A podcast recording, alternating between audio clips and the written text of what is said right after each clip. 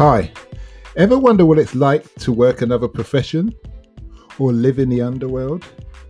Listen to unsuspecting riders give a 10 to 15 minute personal masterclass as I spontaneously interview them as they enter my taxi. I'm your host, Simon Rushton, and this is Taxi Chronicles.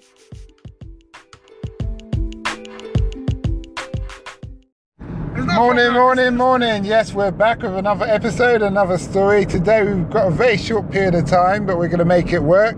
We've got a guy all the way from Sierra Leone, and he's telling us his story. A very interesting story about what it was like um, being caught up in their civil war and lifestyle and lifestyle today. So great to have you here today. Hold that. Yeah, thank you so much. Uh, so tell us your story. You was telling us you went back to Sierra Leone when you were 12 and uh, this is when the Civil War so started. Yeah, anyway, let me introduce myself to everybody. I go by the name of DJ Dulbang, Sierra Leone DJ in the UK. To be precise, chairman of the DJs in the UK. Uh, yeah, I went to Sierra Leone when I was about 12 after a little bit of time in the UK. Uh, it wasn't easy and I was born in Sierra Leone, yeah. right? So I went back a little while, stayed there, and then I came back. Then I went back for a second time, which was the uh, college time. So I was in college over here, and I get caught out in the rebel war over there. I went for a season time, which was Christmas time, and then J6, which is a very well-known uh, date in Sierra Leone history. That's when the rebel came to the city and they came through the central side of town where you got the working class people. Um, majority of the working class people settle in the in, in Freetown City. So it wasn't easy to cope with because as first when it started, I thought it was just uh, what we've been hearing on the news saying, oh, there's a of a route there, people will come and cause problem and then that will be resolved into normal life. But it wasn't that case. So uh, I was, funny enough, I have a tape recorder. I was asking few people over there, uh, what's the situation? Are you coping and stuff like that? But after a couple of days, and I don't know where the tape recorder is up to today because I gotta run for my life as well because uh, when it came in town, thing was it wasn't too violent because they came for the president to step down. That was their agenda when they came to town, and the government uh, military or some of the government military wasn't buying that. Seems true to what the government said to them for them to kick them back out of the city. So it get messy. So things get out of control and houses start getting burned down, shops getting looted, people getting raped, uh, kids getting misplaced, as in they're running away, uh, parents leaving their kids behind kind of situation. And it wasn't it wasn't easy. It was not easy at all. And I was caught in this for over a month. I was in Sierra Leone. And have to hide Yeah, because uh, when we're in the house, uh, so for example, the window wasn't getting opened, nobody's allowed outside. Only like say about seven o'clock in the evening, like they'll start shouting on the road for everybody to come out. It doesn't matter how old you are, you have to come out because I remember my my nan like she wasn't healthy them time and they have to drag we have to pull her outside because they do like a random checkout of every single house. So if they meet somebody in the house which you should be outside because to them they don't care if you're sick or not.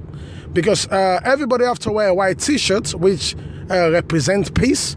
Because if the uh, military see that they're not allowed to shoot at anybody especially when you're wearing a white t-shirt which I don't understand what that is, but I think it means peace. So uh, they'll bring everybody out. They'll make uh, a fire burn with wherever they can find. They can light it up. So, for example, the British and the Sierra Leone military because the reason why the, the, the war reached in the city and the reason why the war finished so quick, it was finished in a week because two of the British soldiers got captured, or three of them got captured in Sierra Leone. And the rebel demand for them uh, to have a professional medical team to go and look after some of the generals in the rebel uh, uh, uh military. Cool. So their demand for a, a professional doctor. So the doctors, I think the doctors never turned up. So, and the rebels say, okay, if we don't get these doctors in a week or so, we're going to end up killing your military guys. So, like, the British soldiers came to Sierra Leone. There was like troops that came to Sierra Leone.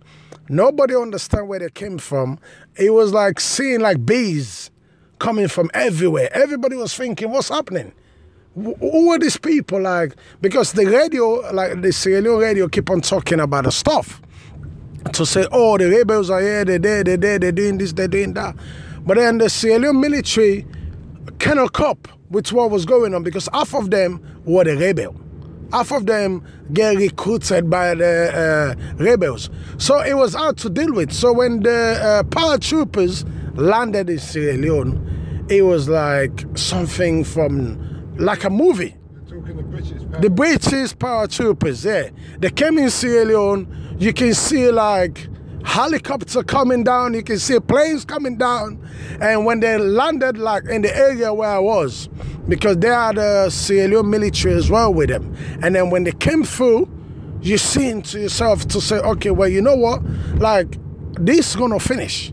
And it carry on, especially in the area where I was living, where is the main central side of Freetown, where I was staying with family at that time when I got caught in that and it was it was crazy because the main central side there's so many houses there.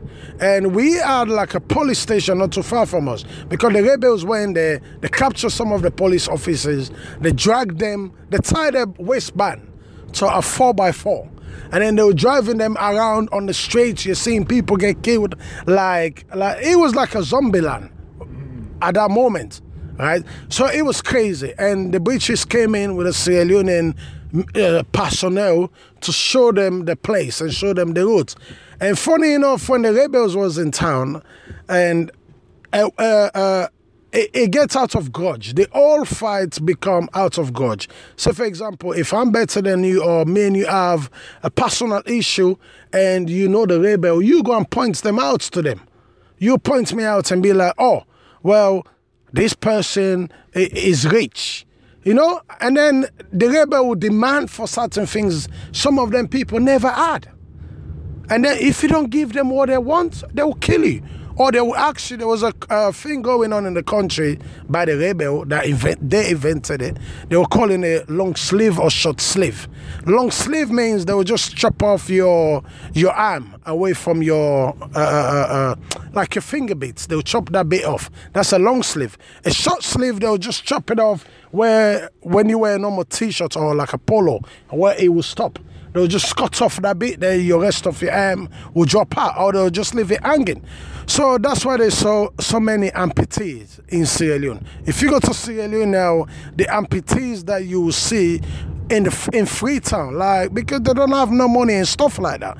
But uh, uh, troopers came in, and then they help out.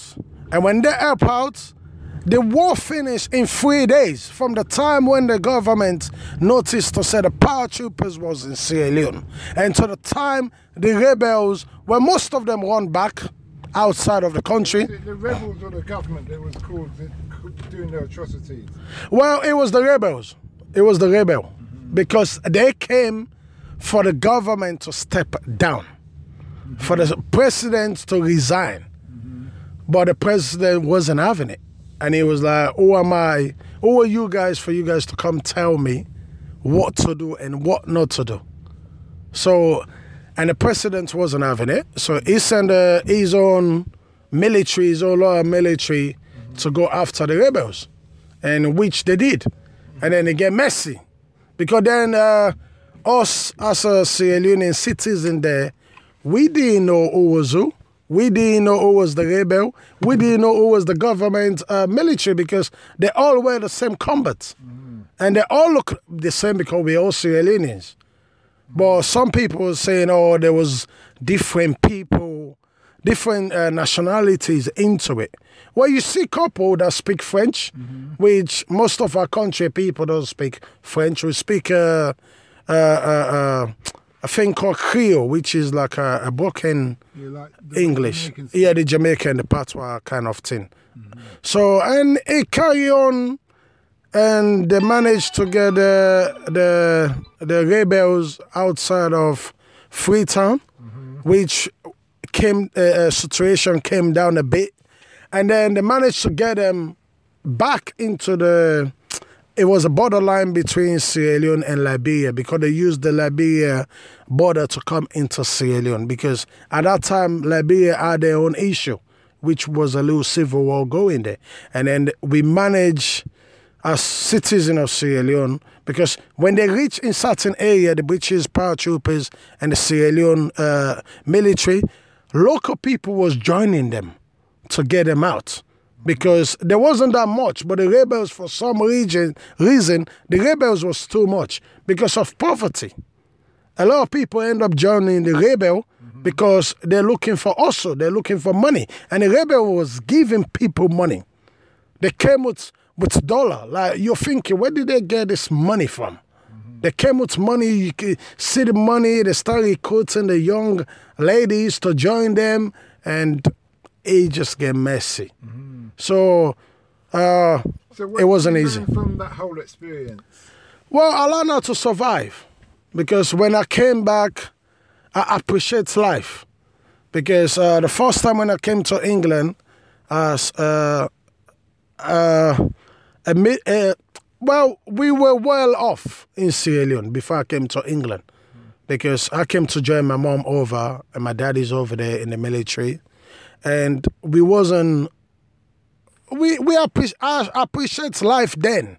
But when I came over here, when I leave here, and when I went back to Sierra when I get caught there, when I came back, I have a clear mindset of life, what life sh- should be about. You know what I mean? Because waking up, seeing food in front of you, uh, uh, it's going downstairs, for example, back home, seeing the driver asking you, "Oh, young man, are you ready for me to take you to school?" I never knew there was another side of life. You know what I mean? I know it was a dangerous situation, but again, it helped me to be who I am today. Because uh, if I never went through the experience, which a lot of people is a bad experience. Some people lose their body parts. Some people lose their uh, uh, uh, their life, which is the livelihood, which is like some people was in poultry. Some people have a shop to look after businesses went down, and so many things was burned down. Up to today, we still don't have a a, a, a light system in the country. We still don't have a clear water in the country. We st- we don't have a, a transport a transportation system in the country because of uh, this was ten years war. So it took the whole country back out of 10 years. And the sad thing about all of this, we, uh, okay, the, the less fortunate, which are still in Sierra Leone, have a move on from it. As in, uh, where to start? What should, it's so, a hard place to find to start, though, isn't it? To address everybody's wrongs mm, and put things right, yeah. get people in the right, the right frame of mind. That's very hard. Well, there you go. Uh, that's that, that's the word I was be- missing uh, to get people back in that right frame of mind set. Because now everybody looking at it to say, okay, whatever I can rip off this guy to survive, that's what will keep me going. And out of this, uh, the the the the luxury that we should be having in Africa as a whole is not even there. To be precise, as in Sierra Leone, we got gold, we got diamond, we got bauxite, we got iron, we got everything you can dream about. We got in Sierra Leone. But even f- 95% of the Sierra Leoneans never seen that before. we heard about it. Like me, fortunately, I, I, I saw uh, Diamond, which was from my granddad. He used to do a little bit of business like that. Like if you if if you go a move, you can see things because they used to bring it to the house, and we used to have a lot of drivers going in and out in the area where I grew up in in Freetown. So some of the drivers will call you over and be like, "Oh, have you seen a diamond before?" And then you go there, they will show you, "Oh, this is a diamond. This is that. This is a gold," and you see. But most of the young ones in Sierra Leone, they they they haven't even come across it before. And now the the, the, the sad thing now is most people are in the city. Mm. This this is where our economy is drop, which is what I believe. Everybody that was in the village doing what they were doing, their little hustle. Mm-hmm. When the labor war came, everybody come up in the city. Yeah, now the city known as the now the, there you go, and then now the city has become the country of Sierra Leone because everybody is in the city. Nobody is in the provinces anymore, uh, growing Sad stuff. Memories, it? Sad memories. It is. It's uh, the the memory. I even got like nightmares every now and then, you know. And for me, I've seen it all. Mm-hmm. I've seen everything in life, mm-hmm. and nothing can. Nothing. I, I've I've seen somebody get shot next to me I've seen a guy trying to climb over a fence. He got bullets. I've seen a, a young lady coming up, a young kid coming up saying, "Oh, I've been raped." Uh, I've seen a pregnant woman on the floor lying, like they rip her apart, like because the rebel was taking drugs, which mm-hmm. was uh, they were using a, a injection on their head. So they used to tie like a handkerchief mm-hmm. on the head to make the veins stick out, mm-hmm. and then they used to put the injection in there. So it used to go through the system, and then they never seen a human being as a human being. They will see you like a chicken or like a dog. They will see you like an animal. Mm-hmm. So they can do anything to that in that situation. Mm-hmm. So that's why a lot of uh, uh, uh, madness happen in Sierra Leone.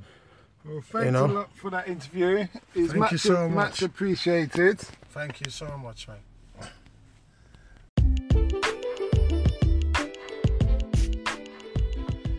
We hope you liked that interview. Don't forget to like, share, and subscribe to get the latest daily episode. Ever considered investing in the continent with the fastest growing economy and population on Earth? The same continent that holds 30% of the world's known natural resources?